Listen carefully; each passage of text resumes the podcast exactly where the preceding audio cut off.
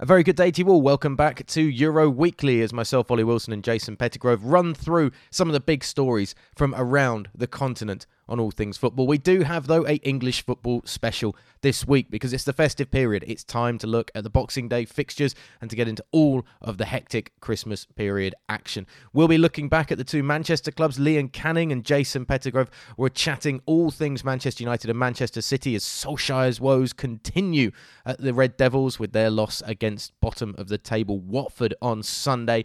And of course, Manchester City getting a big victory on Saturday night against Leicester City. A bit later Later on, Danny Gabbidon and I will be chatting all things Tottenham Chelsea as we look at the fallout from Lampard against Mourinho and the incidents off the pitch as well that are still affecting the world of football, and diving into a little look ahead to Leicester City against Liverpool, by far the standout tie of the Boxing Day fixture list. A big thanks to listening. Follow us, of course, on Twitter at Jason Pettigrove, at O underscore J underscore Wilson. Enjoy the festive football, and here is Jason talking to Liam Canning about all things Manchester football.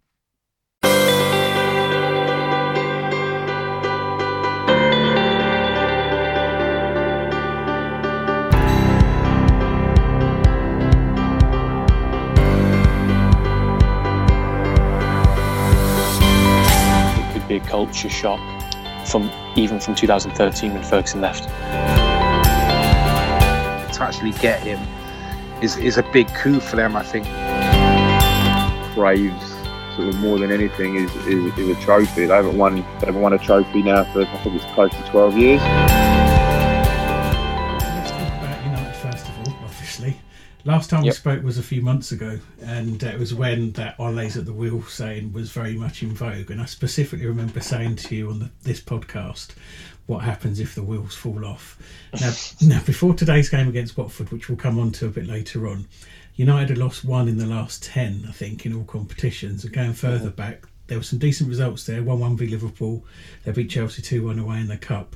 But I've never really had the sense that United are going places like they were in the lead up to Solskjaer signing his contract. So, you know, I don't know what it is, but there seems to be like there's something missing. So do you think that's down to the manager and his tactics, or is it a culture thing at the club, or you know maybe it's something else entirely? I, I think there's definitely many facets to, to sort of explore into what's not going right at United at the moment. Um, I think partly it could be a culture shock um, from even from 2013 when Ferguson left. So we're still in the hangover. I still, I, believe that um, you know from from that point up until now, the six years of chopping and changing managers, chopping and changing players, players from different cultures and backgrounds all sort of integrating into one side that is expected to tick and expected to challenge for the Premier League and Champions League trophies, major honours, and they just haven't. And I think Solskjaer's obviously come in. He did exceptionally well when Jose Mourinho was sacked, sort of this time last year. Um, obviously had that amazing night in Paris where they where they won and went through. Was rewarded with a contract, and then it sort of stagnated.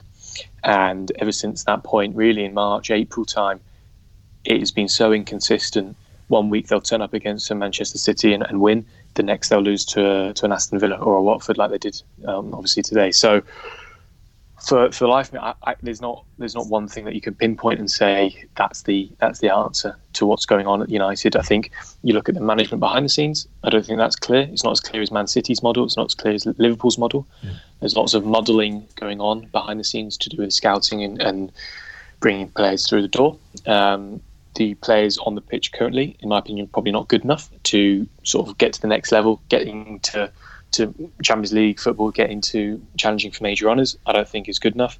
Um, you've obviously had the absence of Paul Pogba for, for four or five months. Is his heart truly in it? Possibly not. I know his agents obviously come out this week and, and defended that, and that's fine. But realistically speaking, would he rather be in a Madrid or a Barcelona or one of the big, big, big clubs um, that are actually challenging in, in all fronts? Probably. You have to be realistic there and honest with yourselves as fans. Um, and then the manager, you know, does he have the tactical nuances to to get results on a consistent basis. The history and the results show since April, no, he doesn't, and that's just based upon fact. Yes, he can beat Tottenham um, two um, one at home. Yes, he can then go three days later to the Etihad and win two one, but then Everton he draws to at home. He, he um, and then and now he lost to uh, to Watford, obviously away from home.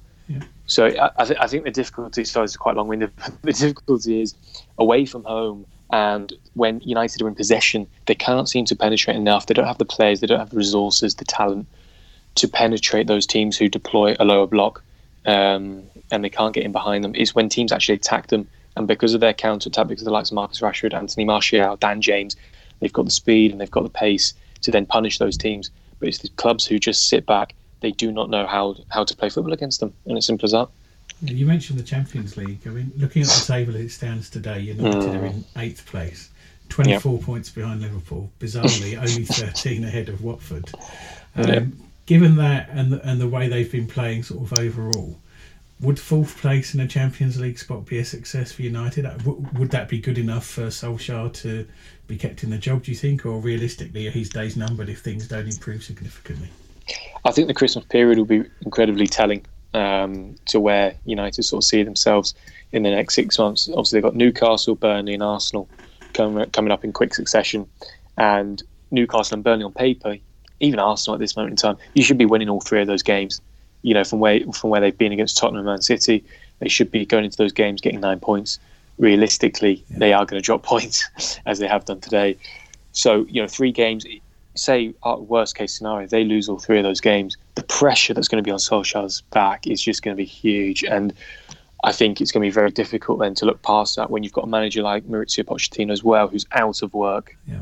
who the fans and the club have tried to sort of swoon to, to come to Old Trafford. I think it's going to be very difficult to then ignore that.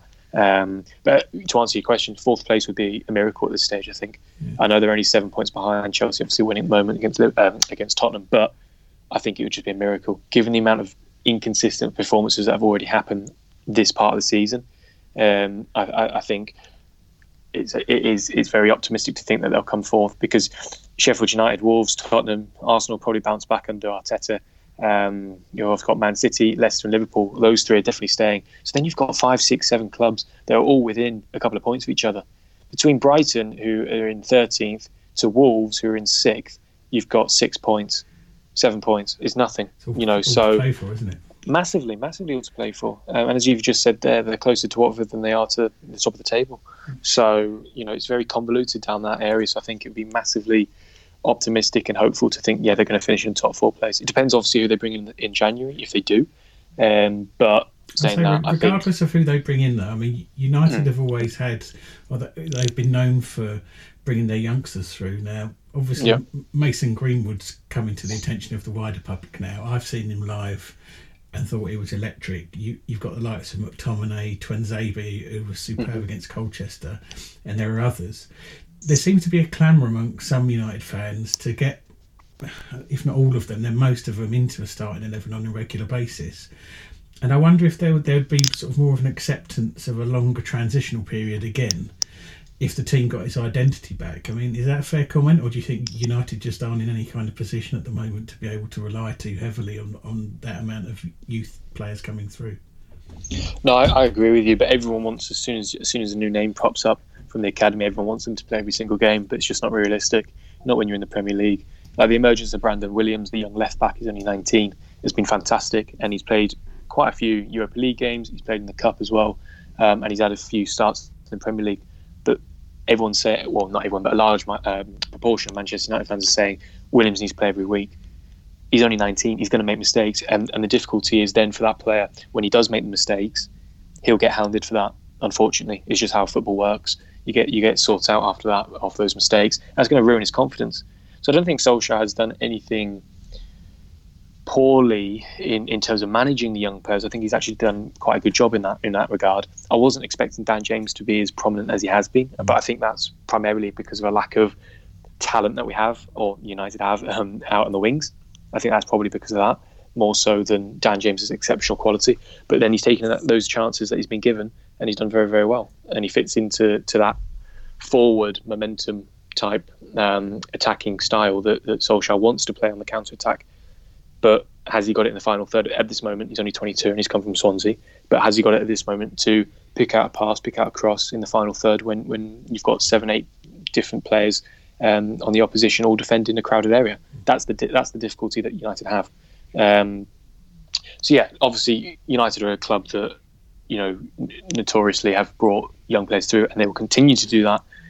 But they shouldn't in this day and age be reliant on on those players. They should have enough quality around the team to um, to obviously kick on and, and, be challenging, you know, for titles. But they just they just haven't been. Yeah, there is another 19 year old that's been still heavily linked to United at the moment. That's Red Bull Salzburg's Erling Haaland. Mm. Outstanding in the Champions League this season.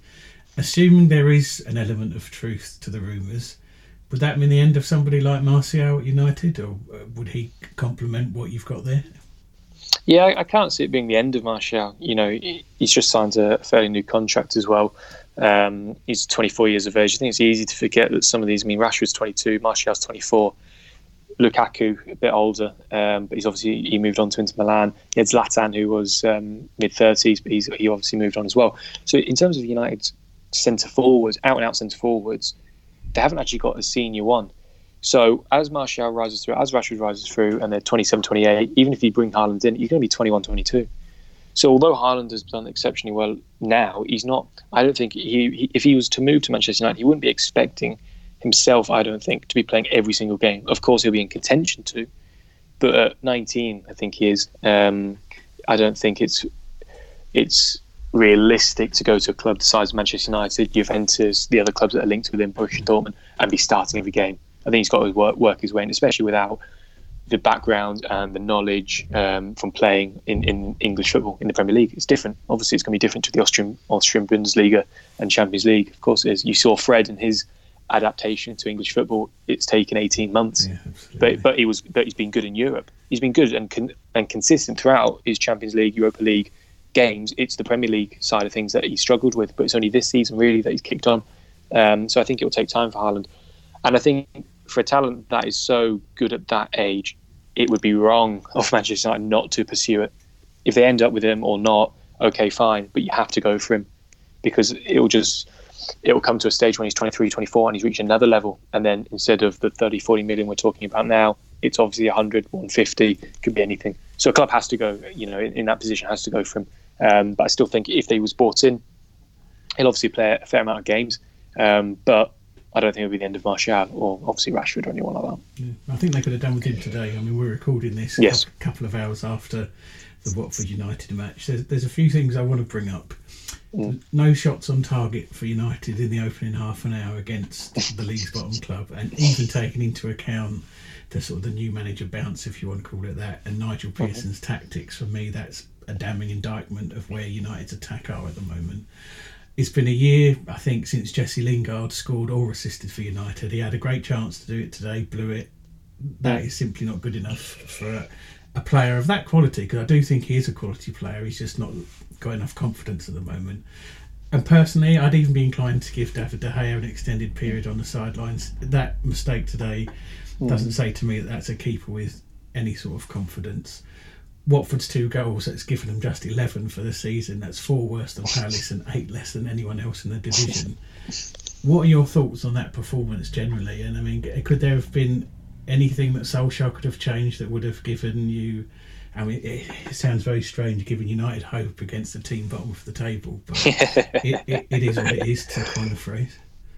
But it's it's been this this type of performance is sort of an indictment for the whole season, and and to be honest, for six seven months, especially away from home, you know, it's just been shocking week in week out. From when it all stems from when Man United, as I said before, Man United when they have possession today, they had sixty four percent possession, but they couldn't make it count. They don't know how to make it count. They don't have that final pass. They don't have a Juan Mata when he was 24, 25 and at Chelsea. They don't have that player. They have an older Juan Mata who, you know, athletically he's not he's not where he, he once was. Um, so it makes it very difficult for him to play in this side. They don't have that that number ten, that key creative player who can link the midfield to the forwards and, and provide a goal and assist. Jesse Lingard plays in that number ten role, and as you've just pointed out, he hasn't scored or assisted in the Premier League for over a year. How how can that how can that then how how can he be in the starting eleven? You know, for most weeks. I know he had an injury, but he's come back now. So it just yeah I, I, think the performance it doesn't shock me and it shouldn't shock any manchester united fan out there because they've seen it time and time again. It could be watford it could be aston villa it could be any newly promoted side. It's the same performance that is coming out of the club um, and coming from the players and individual mistakes and individual errors that are costing the club points at the end of the day. That's what that's how it has been for a long time. So in terms of what Ollie could have done differently well, I think he could have brought more players in in the summer. You know, I think he should have brought in a midfielder at least. When when you get rid of Marouane Fellaini and you get rid of Ander Herrera, you get you get rid of two very specialist players. Herrera for linking up with Pogba and allowing him to move forward more. That's what he did excellently, and he was a Terry on the pitch for for Ollie and even Jose. Um, and and Fellaini at set pieces, Fellaini in the air, aerially he was dominant, physical, robust. That's that's the type of midfielder that United just don't have.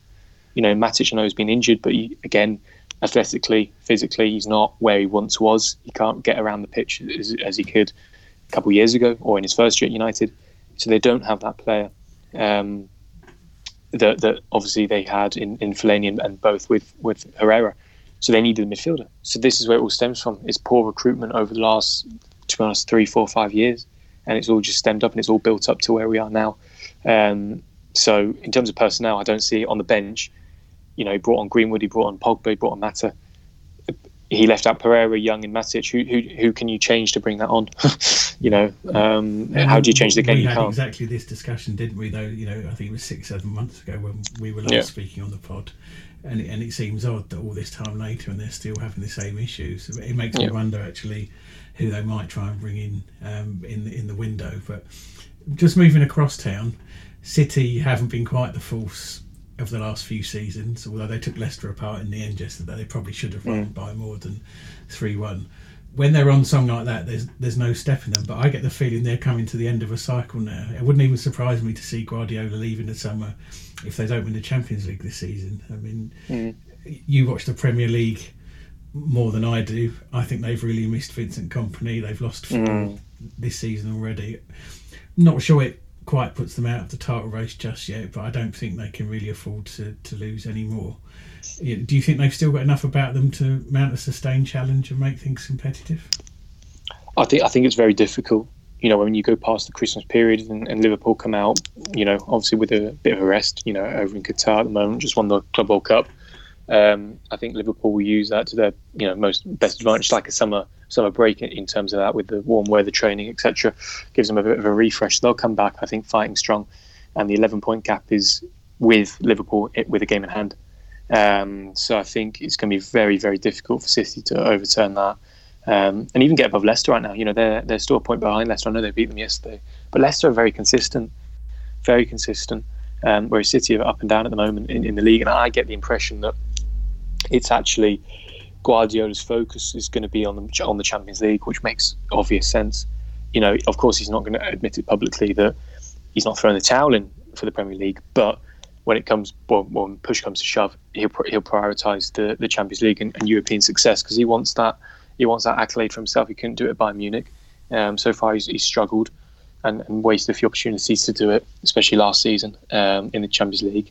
So I just think out of those two, knowing where he is now in the league, knowing where the club are and what they can do with Laporte, who's been absolutely instrumental in their success over the last couple of years, without his his guidance, knowledge, expertise in, in the central defence, um, I think, yeah, they're just going to go for go for broke in the, in the Europe, European um, stage. And as you said, it wouldn't surprise me should they fail in accruing that Champions League that um, that Guardiola could move on. Yeah. Well, City's first chance to get closer to the Reds is on December the 27th. They've got a tough trip to Wolves.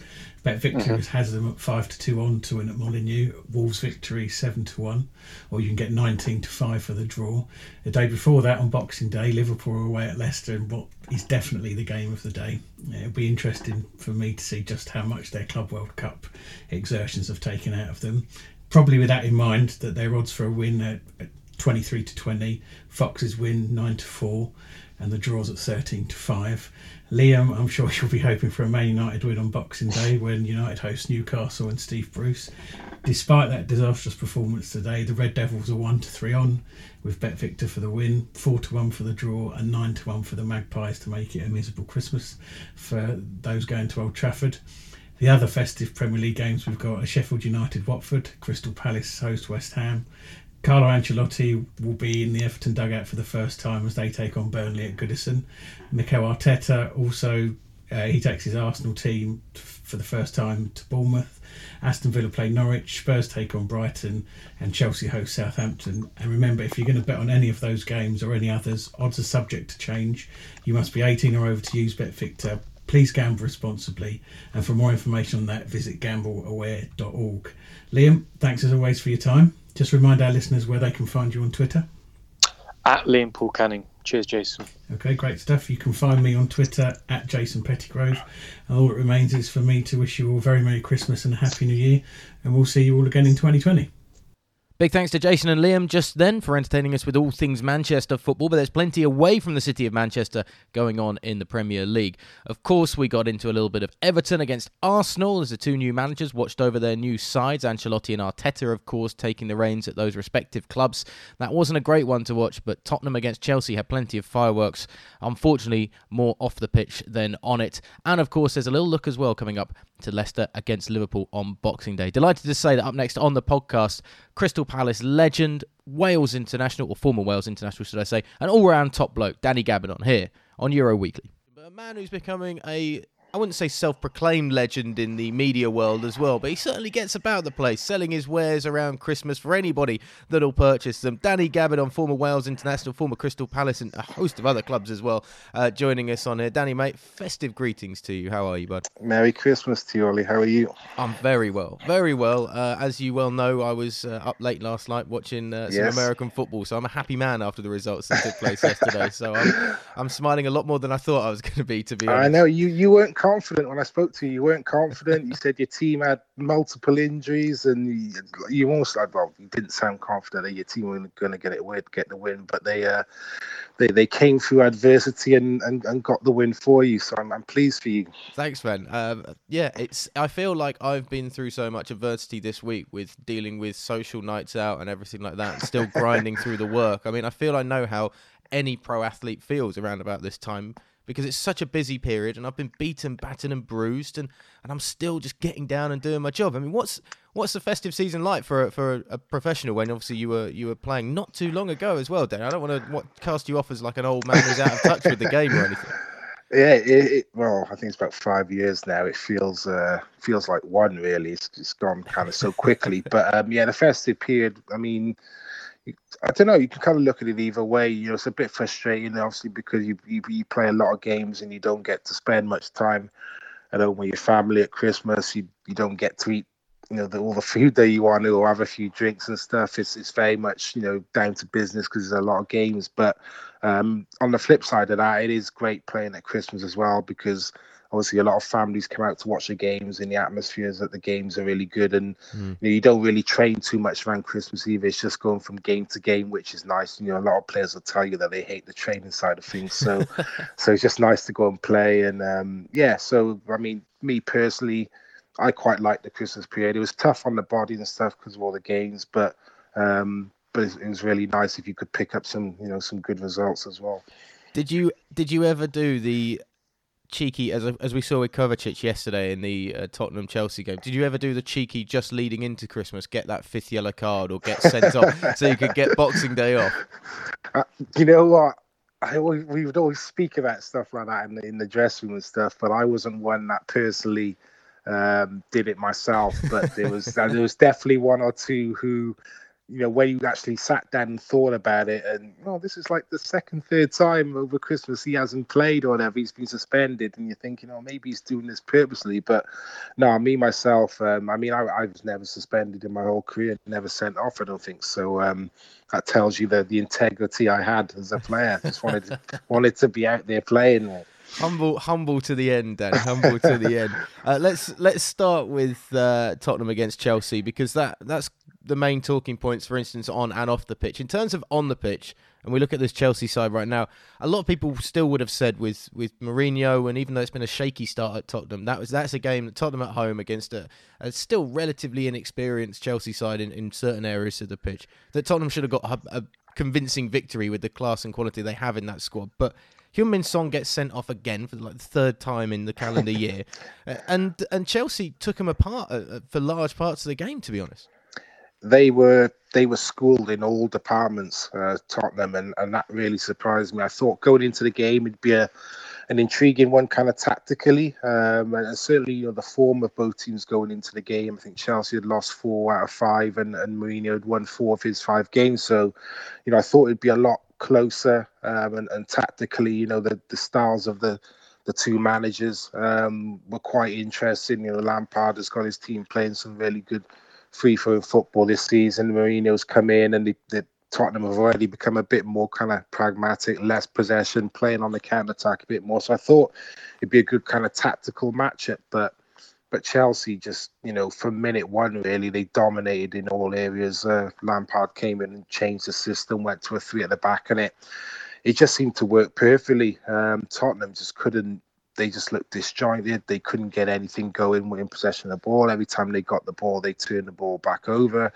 Um, you know, spaces in midfield. Mason Mount was getting in the pockets and getting turned and running, and you know, you could just see Tottenham players just look really confused. They didn't understand um, the system, what they were trying to do.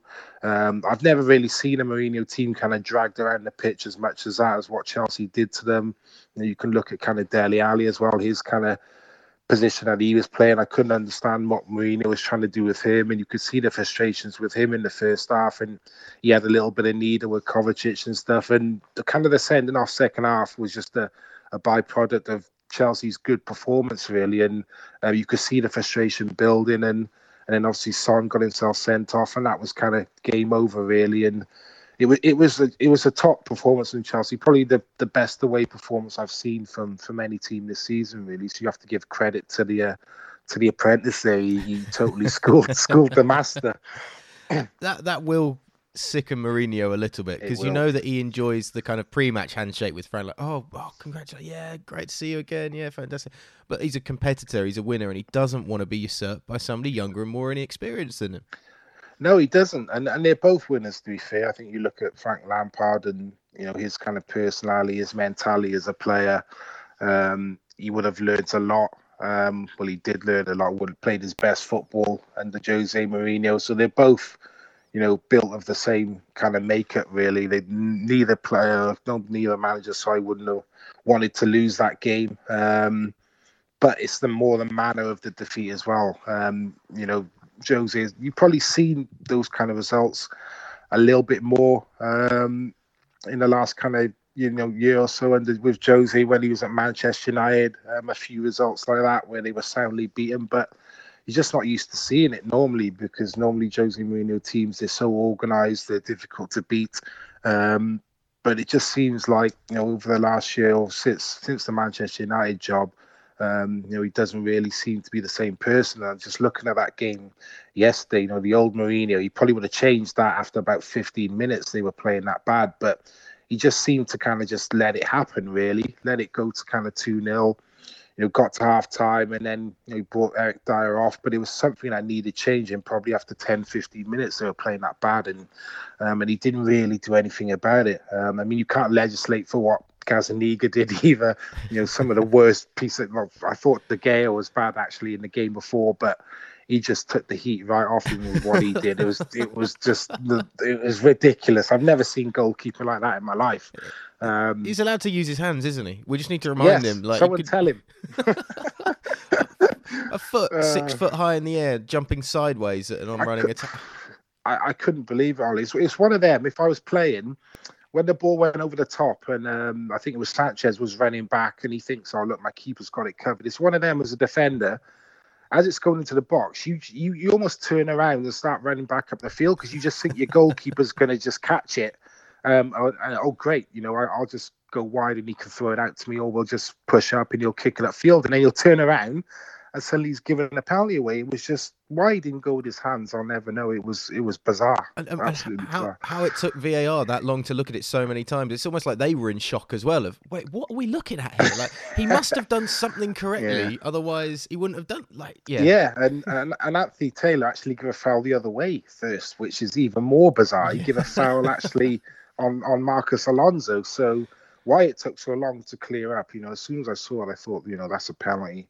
Um, and, and as you say, yeah, maybe VAR was just so surprised that you know it was actually a foul the other way. So um, and that was a key moment in the game. You know, at one 0 you know Tottenham were bad, but you know at one 0 you're still in the game, and you know maybe you can have a little charge up towards the end and make a couple of subs and stuff. But you know once it went two 0 and then obviously the Son sending off, you know, that was game over. To be fair, um, and to, and to be fair to Tottenham, they they kept going with ten men. You know, they had a go. Um, you know, they didn't fold, uh, which I thought was going to be interesting because obviously we've spoken about the Tottenham dress room and players um, being on a different page and stuff. Is the team spirit the same? And you know, when you go down to ten men, two 0 it's easy then for that to show a bit more. But to be fair, they looked fairly together. They kept going. Um, but they, I mean, they could have been there all day and not scored Chelsea with that kind of dominance. So uh, it was just, it was just, it was an imp- really impressive performance uh, from Chelsea. Um, and you know, with the January window coming up now, Frank can get a couple of players in as well, then um, you know, I can see Chelsea now in the next probably maybe year or so if they keep progressing with these young players, they could they could be challenging for the title. Yeah, maybe a, a situation I guess where the, the problems of the, the transfer embargo has forced them to do something that has been actually something they should have done a long time ago. With the discussion or every year, it seemed that they're going to invest in youth, invest in youth, and now they've been forced to. It's kind of paying off. Yeah, it is. Um, and for years, you know, everyone knows that Chelsea have had the best youth team about. You know, constantly winning FA Youth Cups and constantly bringing through and developing players and you know hundreds of them out on loan and, and doing well, but then not getting an opportunity in the first team. And it's been staring them in the face really for so long. Um, so it's great that Frank Lampard's kind of come in there. Um, and sometimes it takes a bit of adversity or something for to promote a bit of change. You know, it was a similar thing where Swansea City this season where they got relegated from the Premier League. They had to sell all their best players, and it, it, gave a lot of young players opportunities to come in and do well. And you know, the transfer embargo at Chelsea is something similar. You know, they're not able to sign players, so he's gone with the youth players, and you know they're all ready. You can see that they've all come in and hit the ground running, um, and it's just kind of brought a freshness to them, which I thought was really evident yesterday. You know, they were full of energy, full of running um, full of hunger and desire, and and and that was probably the main difference between the two teams yesterday. They Tottenham almost looked like an old team. They they looked leggy. They they didn't have any energy. They couldn't get about a pitch. They couldn't close the spaces down, and, and, and Chelsea just seemed just seemed full of life and just seemed to want a game of that little bit more. Danny, we got to talk a little bit about the, the incidents, obviously with uh, with Rudiger and, and the racial abuse that was thrown towards Chelsea players by, from by Tottenham fans. Uh, at this point, it, should we now just have a case of, and, and I'm not saying that there is an easy solution to any of this, and and that we can just make a statement and that's the end and be all and done with it, but players should just walk off now when they hear anything like that. I mean, there was three PA announcements at Tottenham about racial abuse it's just got to a point where we just shouldn't we just be stopping the game if anything like this is happening? Yeah, I think um, there needs to be strong action now because it's happening too often. It is a big problem. You know, it's in society in general. Uh, we tend to speak a lot about the racism in other countries, but you know, it's happening right here in our country, and, and we're hearing more and more about it.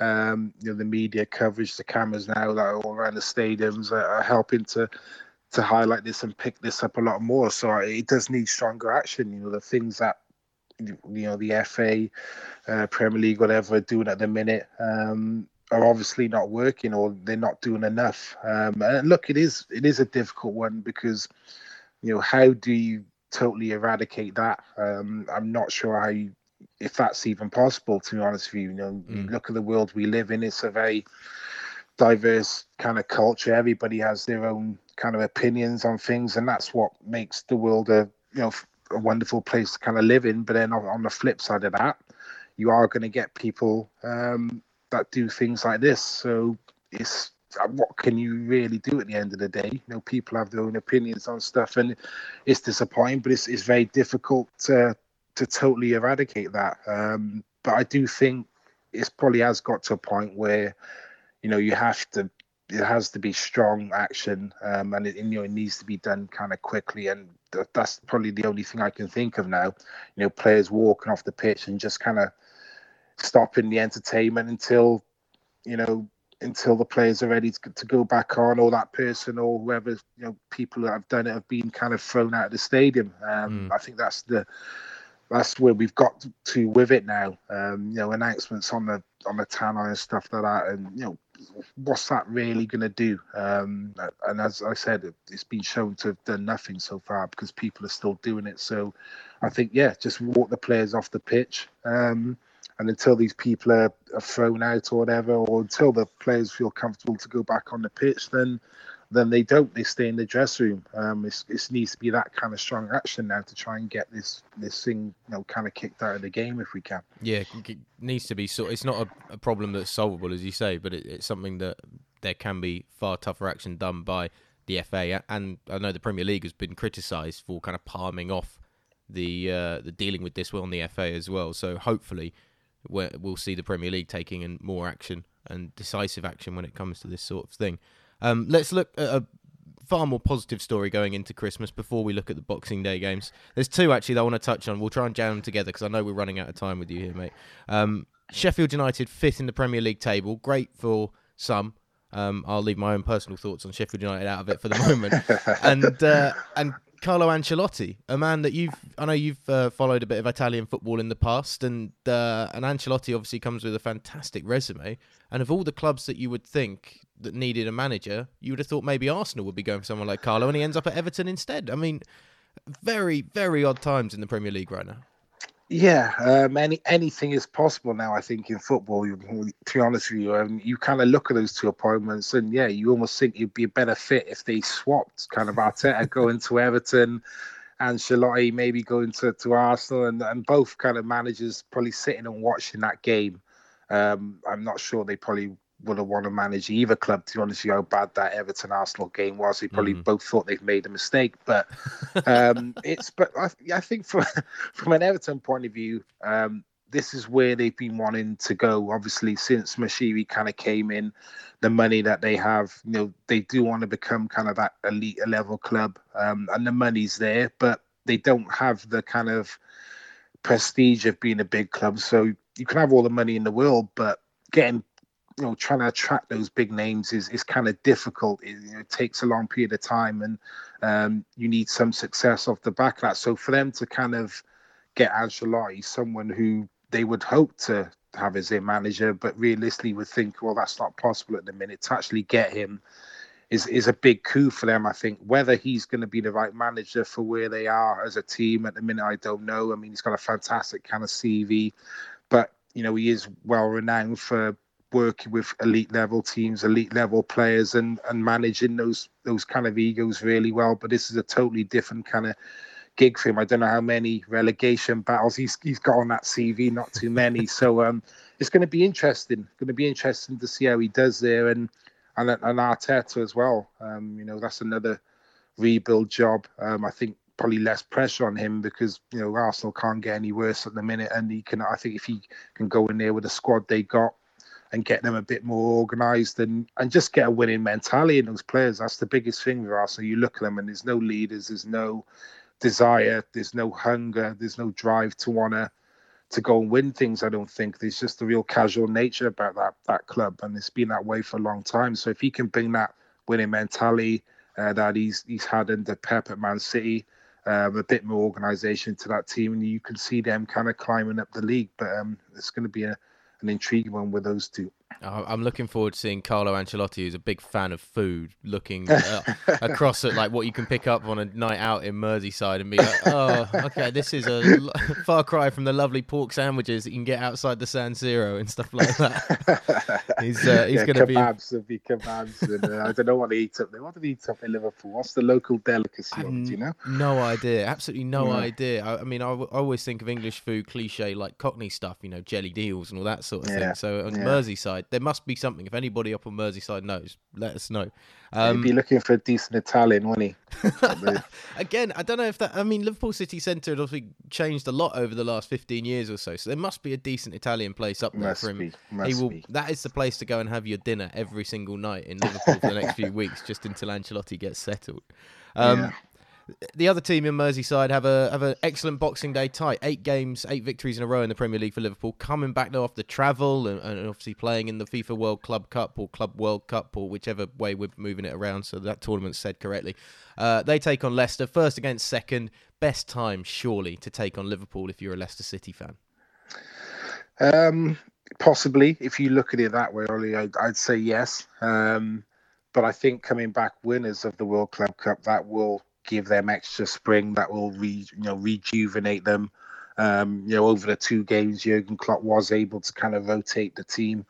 Um, and I think just winning the trophy will will will kick them on again and, and give them that extra bit of energy and kind of confidence. Um, and you know we've seen even when Liverpool are playing poor, they still tend to kind of pick up results. They're just a difficult, difficult team to to play against in any circumstance. And I just find it amazing, really. You know, looking at this Liverpool team now, and I've, I mean, they they've got to be the fittest team in the league because you look at the game amount of games that they played. You look at that front three that have been involved in so many games over the last two or three seasons. Have had hardly any kind of rest. Um, Jurgen Klopp in the summer didn't bring any players in. Um, you know, Mohamed Salah's basically gone from a, I think it's a World Cup, played in a Champions League final, or played all season, played a Champions League final. He, he's had a World Cup, he's had an African Nations, um, and probably had about two weeks off in in about three seasons. And you know, Mane the same. I think Copa America for Firmino, and to see the front three still perform in the way that they do, and you know, to not hardly pick up any injuries and stuff is it's unheard of, really. Um, and for them to, you know, kick on from last season, um, the disappointment, win the Champions League final, hit the ground running, um, and not, well, not have lost the game yet. It's just it's it defies the laws of, of football. Really, it's crazy. Um, so it's going to be difficult for Leicester. It's going to be a difficult game, even though they're going to be coming back uh, slightly jaded, but but very happy, obviously, to have won a, a, World Club Cup for the first time in the history. Well, poor Bobby Firmino's got another Copa America coming up at the end of this season as well, so he's he's going to be legless next year at some point. I'm sure he'll, he'll be running to the ground, man. Yeah, he might be legless if Liverpool uh, win win the Premier League, but legless in a, in a different way. man, he'll be joining Ancelotti at the Italian place in he Liverpool, will, man. He will, he will. Danny, mate, thanks, uh, thanks so much. I, am glad that uh, once again you'll be able to have your feet up on Boxing Day and watch the football rather than uh, train it. Not well, not training as you as you let us know earlier. Yeah, it's, and, it's, it's, one of the few joys of retirement. Now you get to enjoy Christmas and eat, eat and drink what you exactly you want, and uh, and then fall asleep in front of the TV watching like Home Alone or whatever it is, or Star Wars. Or. It's lovely. It's beautiful. Oh, don't go and see the new Star Wars. Whatever you do, don't. No, no, oh, no. don't say that.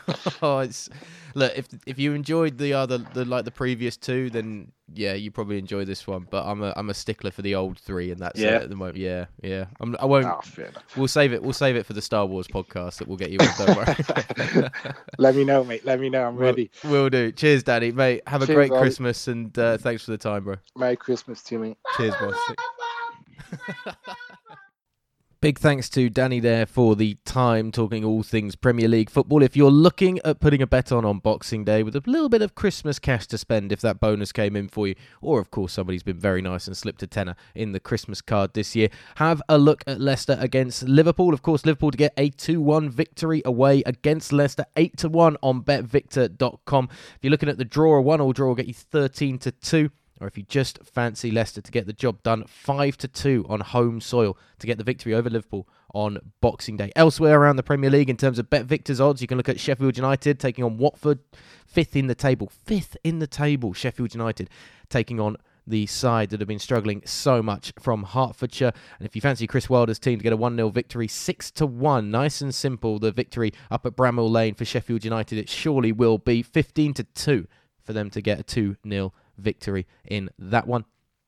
And Everton, as Ancelotti takes the reins for the first time against Burnley, is he going to have an immediate impact? The new manager bounce against Sean Dyche's pragmatic, traditionally English side of that 4 4 2 that Dyche likes to play up north. Everton, a 1 0 win in Ancelotti's first game, 13 2 on BetVictor at the moment, 15 2 for a 2 0 victory. If you fancy Dyche's side to get the job done, 15 1 a 1 0 away win at Goodison Park on Boxing Day. Odds are subject to change. Please gamble responsibly. For more information on that, visit begambleaware.org and you must be 18 or over to bet. A big thanks to Liam and to Danny for their uh, work today coming on on this extended Premier League podcast. A big thank you to all of you for listening.